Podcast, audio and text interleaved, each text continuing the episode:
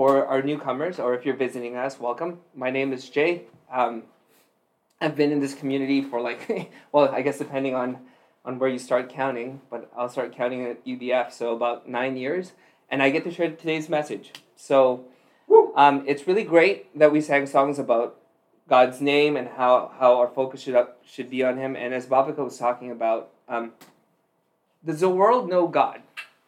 Right? And I would challenge us to, and as Christians and people who proclaim followership of Jesus, do we know God? And so, you know, if you've been walking with us throughout uh, Josh's sermon series, and if you're new, just to get you caught up, we've been working through this idea of um, Jesus's strong commandments and the summation of the commandments, which is number one. Josh, you know this. I'll do number two. Number one, how does he sum up the commandments? What is the first and greatest? Love Lord your God with all your heart, soul, mind, and strength. And number two, someone?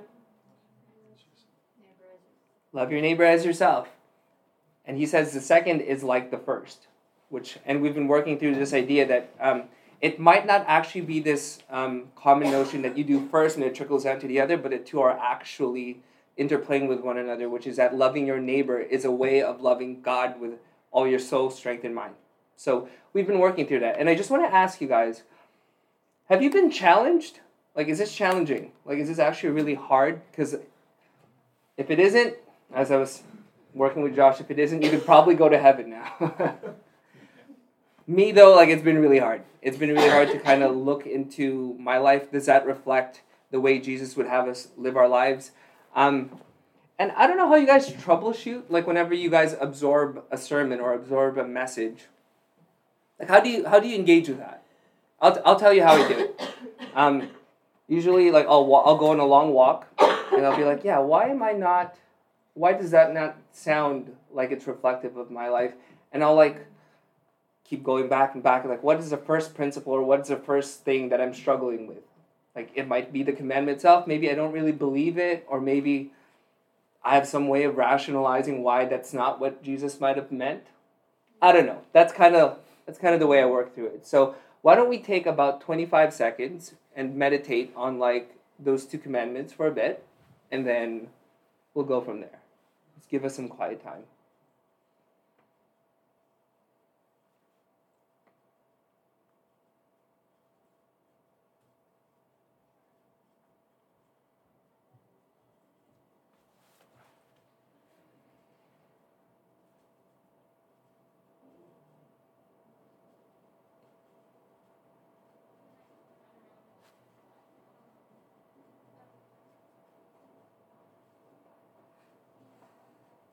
Okay, that was about 30 seconds. So here's what I got to. Um, I think belief and behavior are linked. Like if we struggle behaving a certain way, it might be because A, you don't fully believe the thing that someone, the proposition that someone is giving you, or B, you have a wrong belief in substitute of a proper belief. It goes those two ways. So my question is, if we're struggling with what Jesus is saying, are we 100% sold out to following and loving God the way He would have us love Him. And what I got to is do I have idols? Do I have something in place of God that's currently blocking? You know, we talked about blockages in our heart and in our minds. Is there something that I've put in the place of God? So, what I'm going to do is I'm going to do a brief survey. Like, I'm not trying to boil the ocean today. Idolatry is a very big topic in the Bible, but we'll give it kind of like, we'll, we'll survey it for a bit. So, if you've studied idolatry, Actually, let's do this. When you guys think of idols, what do you think about? I'll tell you what I think about. And points for you if, if you know any of these. I think about the Old Testament and the, the, the carved images or the carved like statues. Um, a couple of names, if you've been doing the Old Test uh, studying the Old Testament, is Asherah. Sound familiar? You know Asherah and the Asherah poles. Moloch, the god of child sacrifice. Baal, I'm not sure if I'm pronouncing that right. And then you got the derivatives, you got Baal Peor, Baal Berith, you got the golden, golden calf, Tammuz, Dagon, sound familiar? So these are the idols of the Old Testament. And if you want to turn in your Bible to Psalm 135, verse 15 to 18, um, it's a really good sum- summation of what an idol is. So, The idols of nations are silver and gold, made by human hands. They have mouths, but cannot speak, eyes, but cannot see. They have ears, but cannot hear, nor is there breath in their mouths. Those who make them will be like them, so will all who trust in them. So there's this idea in the Old Testament that an idol is something that you could fashion for yourself, usually something that's tangible. And, you know, like Bhavika was saying, there's still idols in the world, right? Like you could see like altars, you could see um, all these images, these actual things that people craft. So, but if you look at the New Testament, the language kind of changes a bit. Like you don't actually hear as many.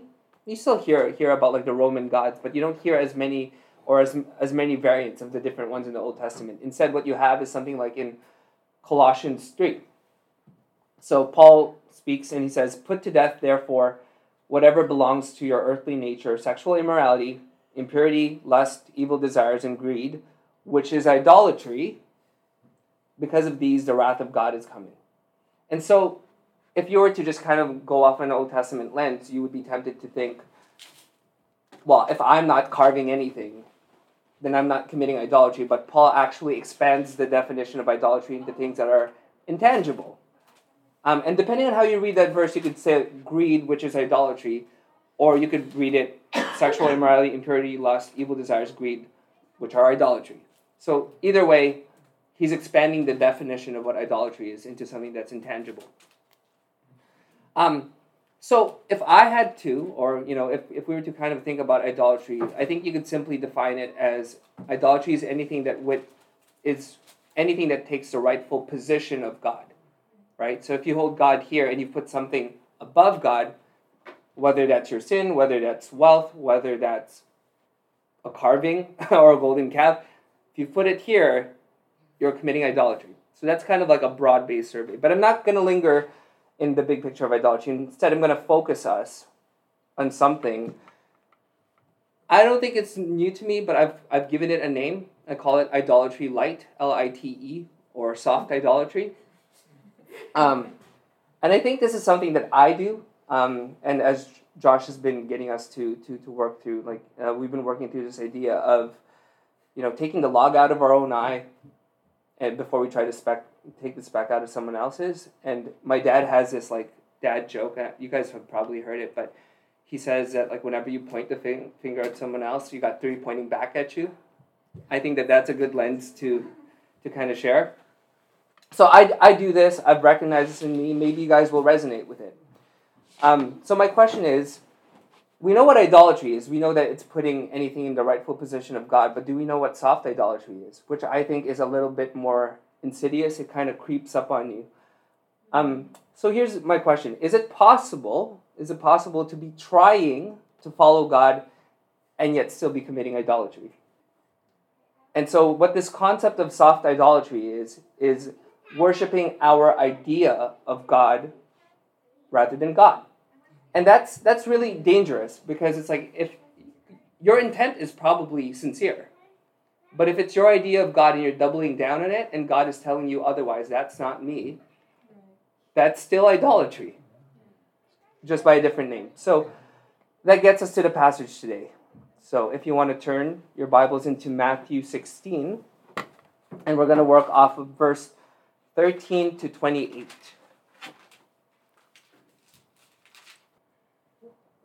Okay, so read with me. so, verse 13.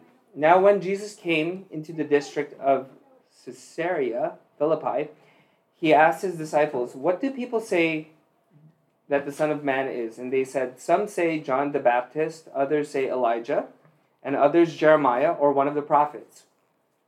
He said to them, But who do you say that I am? Simon, Simon Peter replied, You are the Christ, the Son of the living God. And Jesus answered him, Blessed are you, Simon Bar Jonah. For flesh and blood has not revealed this to you, but my Father who is in heaven.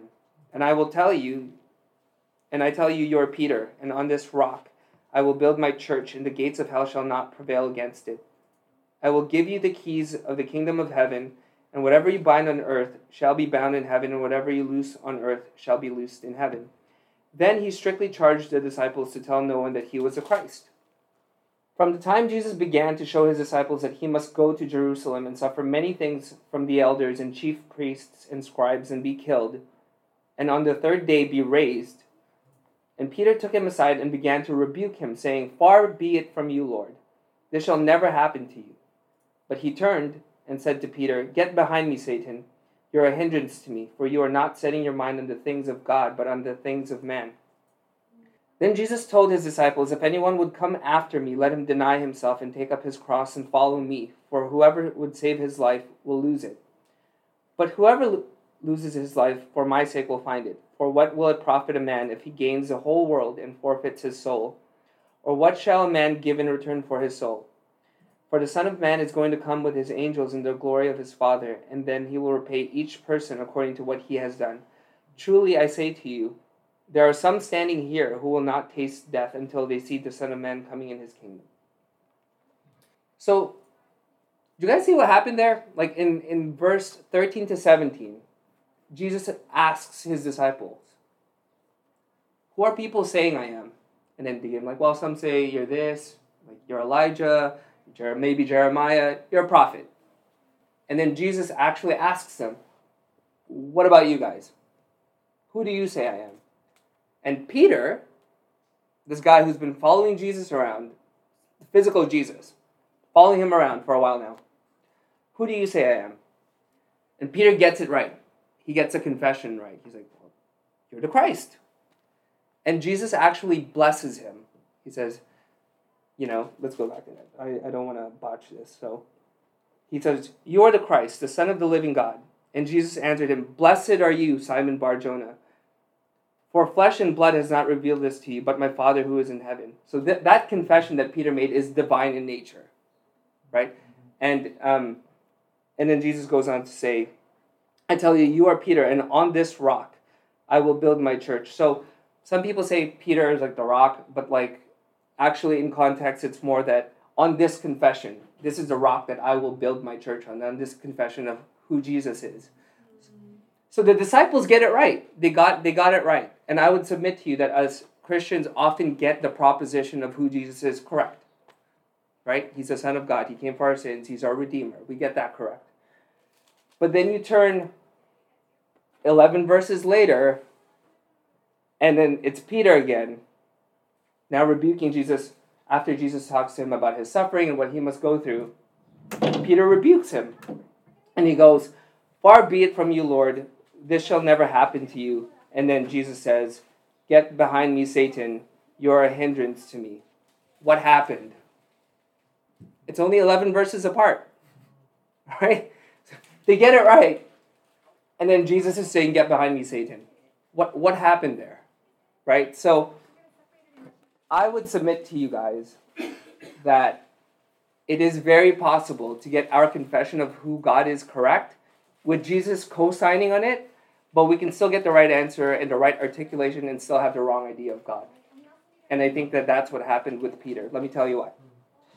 Um, we were talking in prayer today about all the multiple ways by which God relates to us, right? Like we talk about God as a father, we talk about God as a lover, um, and all the different ways of how He relates to us. And you know, for for those of us who are married, are dating, or if you've had a romantic relationship before, there is this idea that you could fall in love with the idea of a person rather than engaging with the person themselves.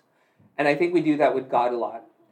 Um, and for Peter and Jesus, they, they were close together. You know, they've been walking together. But I would submit to you that Peter also got this wrong. And you could do this with your friends too, um, where you get the wrong idea of them rather than actually engaging with them. So how do we how, how do we actually do this with God? Uh, let me flesh flesh out a couple of things we see in the passage. So Number one, this can happen to us, soft idolatry can happen to us if we fashion a God from our political beliefs, expectations, and our own context. Right? So if you look at what was happening with Peter, why did he have such trouble when Jesus said, I have to suffer? Right? The elders are going to do this to me, the chiefs are going to do this to me. Why did Peter have such trouble with that? I would, I would t- tell you guys that, well, he was functioning off his context, right? Like if, if you were a Jew in his context, um, they had this idea of the Christ being a triumphant, victorious figure, right? Someone who might liberate them from the Romans. we, we all know what happens with Jesus and his and his life and, and the cross. So that didn't happen, right? But that's the context and political expectation that Peter was functioning off of, right? And he put that over who Jesus is, right? He put his expectations over it. Jesus is telling him, I have to suffer. This is my future. This is what I'm going to do. And Peter's like, no, no, no, no, that can't be true because here's my expectation. So that's number one, right? We make a God out of our political beliefs and our expectations in our own unique context. Number two, we fashion a God from what we value. So, right, rather than what God values. This happens a lot. I'll, I'll, t- I'll give you guys a personal example. I love this story. Um, you know, when I was courting Emily, that's my wife, um, when we were dating, and even in our marriage, I had this view of things that were like really attractive about me. All right? No, this is good. This is good. You can laugh. It's fine.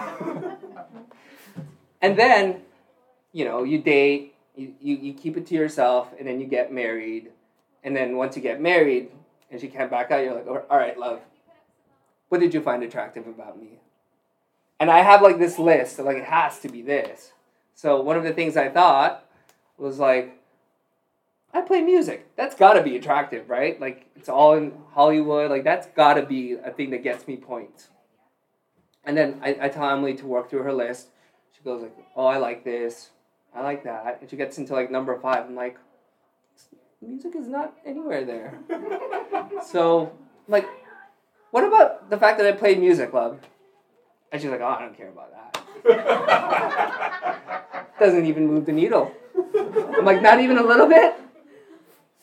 Um, I think I might have been talking with like Josh and Leanne. Both are musicians, by the way. I think I think you mentioned like you write all these songs and like Wayne it just goes over his head. Same thing. Same thing. I was like expecting him to be like, "Oh my gosh, I love your songs," but like I don't think he'd ask to hear one of them ever. I was like, "Okay, I have some other fans." Yeah, yeah. I was I was playing music for Bhavika, and I was like, I, I stumbled through it a little bit. I'm like, oh shoot, sorry. And she's like, babe, I don't have a musical ear. If you didn't say anything, I would never even know that you made a mistake. And I'm like, why do I try so hard? I enjoy your poetry though. Okay, there you go. You undervalue that. So, I w- again, I would submit to you that this happens with us in our relationship to, to God. Like we try to fashion a God from what we value, right? But what about what God values? So, like in this passage, Peter was overvaluing strength grounded in political power. It's like, man, like you're supposed to be triumphant. That's what we value. You're going to liberate us from the Romans, right? And Jesus is thinking about like what his father wants. He values power, uh, strength, but a different kind of strength. Strength in sacrifice, right? Peter's thinking about the liberation of the Jews, and God, uh, Jesus is thinking about the liberation of humanity. It's not even close. Um, so that's that's an interesting thing too. And you know what's interesting, and I'm gonna I'm gonna draw a tangent here, but um, in in this preparation, I was talking to Josh about this idea that like Peter is interacting with God, and in some translations, like in my translation, the ESV, he says, "Far be it from you, Lord, that you would suffer." Josh, in your translation, it says, "God forbid," and he's interacting with God, and he's saying, "God forbid." No, you're not gonna go through that. God forbid. So, why do you think Jesus' reaction was so strong? Like, get behind me, Satan. Like, I think that there's a dynamic there where it's like Peter again. He keeps putting his expectations here when he's interacting with God himself, like the Son of God, right in front of him. And he's saying, God forbid. There's something about that, right? So, the third way I think that we we can get trapped into this idea of soft idolatry is we often make a God out of our own performance. Performance as it relates to morality, right? Like God gave us His moral law. I I think the moral law is a great thing, and and I think that us following it does prevent a lot of harm and all that. But we can get trapped into this idea of like, how am I performing relative to to to the moral law? And generally, in the in Jewish tradition, um, being on the right side of morality does prevent suffering. That is wisdom. That is that's actually a wise thing. You see that in Job, right? When his friends tell him that like, well, if you didn't commit anything bad, why are you suffering? Because they had this wisdom tradition of generally doing good prevents harm and being on the right side of morality generally means you are blessed. Those are all true. But I think Jesus had a lot of dissonance with his belief about Jesus being the Messiah because, like, if you're the Messiah, you're the perfect one, why are you going to suffer? Like, those things seem incongruent, right? But Jesus came here to fulfill the law, which is very different from performing against the law. He's a fulfillment of the law, right? So, right. So I just want to ask us at this point to like reflect a little bit. Do we do that? Do we do those three things? Do we fashion a God from our political beliefs, expectations, and context? Do we fashion a God from what we value versus what God values? Or do we often make a God out of our own performance rather than trusting in Christ? I think that, that those three things are like what get us to this idea of soft idolatry. So, just in closing, because I'm, I'm going to wrap this up. Um, did you know that the first commandment, I know we, we talked about um, Jesus' summation of the first, uh, of, of the Ten Commandments into two. But we're actually going to go to Exodus to, to look at um, to look at the original first two commandments, which is interesting. So let's go to Exodus 20. So the first commandment um, that, that God says is, You shall have no other gods before me. But then the second commandment he gives right right next to it is very linked. He goes, You shall not make for yourself a carved image or any likeness of anything that is in heaven above, or that is in the earth beneath, or that is in the water under the earth. You shall not bow down to them or serve them, for I, the Lord your God, am a jealous God, visiting the iniquity of the fathers on the children to the third and the fourth generation of those who hate me, but showing steadfast love to thousands of those who love me and keep my commandments. So that's interesting because I would have thought that the second commandment was already covered in the first, right? Like the first commandment is you shall have no other gods before me. But then God feel thought it was necessary to have a second commandment. You shall not make for yourself a carved image. That's interesting. That's interesting. So why is the second commandment so linked to the first? Or like it's not just that you shall have no other gods before me it's this idea of like you will not make anything in the image or likeness of me right? Um, so the first thesis of this kind of sharing was that belief and behavior are linked. If we struggle behaving a certain way it might be because we don't fully believe or that we have the wrong belief. We've put something in place of god. So again it goes back to the question why is it so hard to do some of the things that jesus asks us to do which is to love love the Lord with all our strength, soul, and mind, but also to love our neighbor and ourselves. Maybe we don't really believe it's what God asks of us. Maybe we don't really believe it's what He truly meant because we have expectations. But what if He did mean it 100%? What if that's what He values? And what if that's what He's asking of us? Would we just double down on our idea of Him? Would we try to rationalize Him, try to fit Him in our neat box? Or would we actually engage with him and walk with him for who he said he is and what he is saying to us, regardless of how challenging it is? And I think getting this right could be the difference between idolatry and true worship. Now, that's how I'm going to close it, actually. I don't actually have an answer. I was telling Josh, I'm, I'm always tempted when I share it to like give an answer of how we can resolve this. But I actually think that this is an ongoing conversation both individually and as a church, that we've struggled with this. So I'm, I'm not going to resolve it because I don't actually have the keys to resolve it. But what I will do is I will open it up for discussion.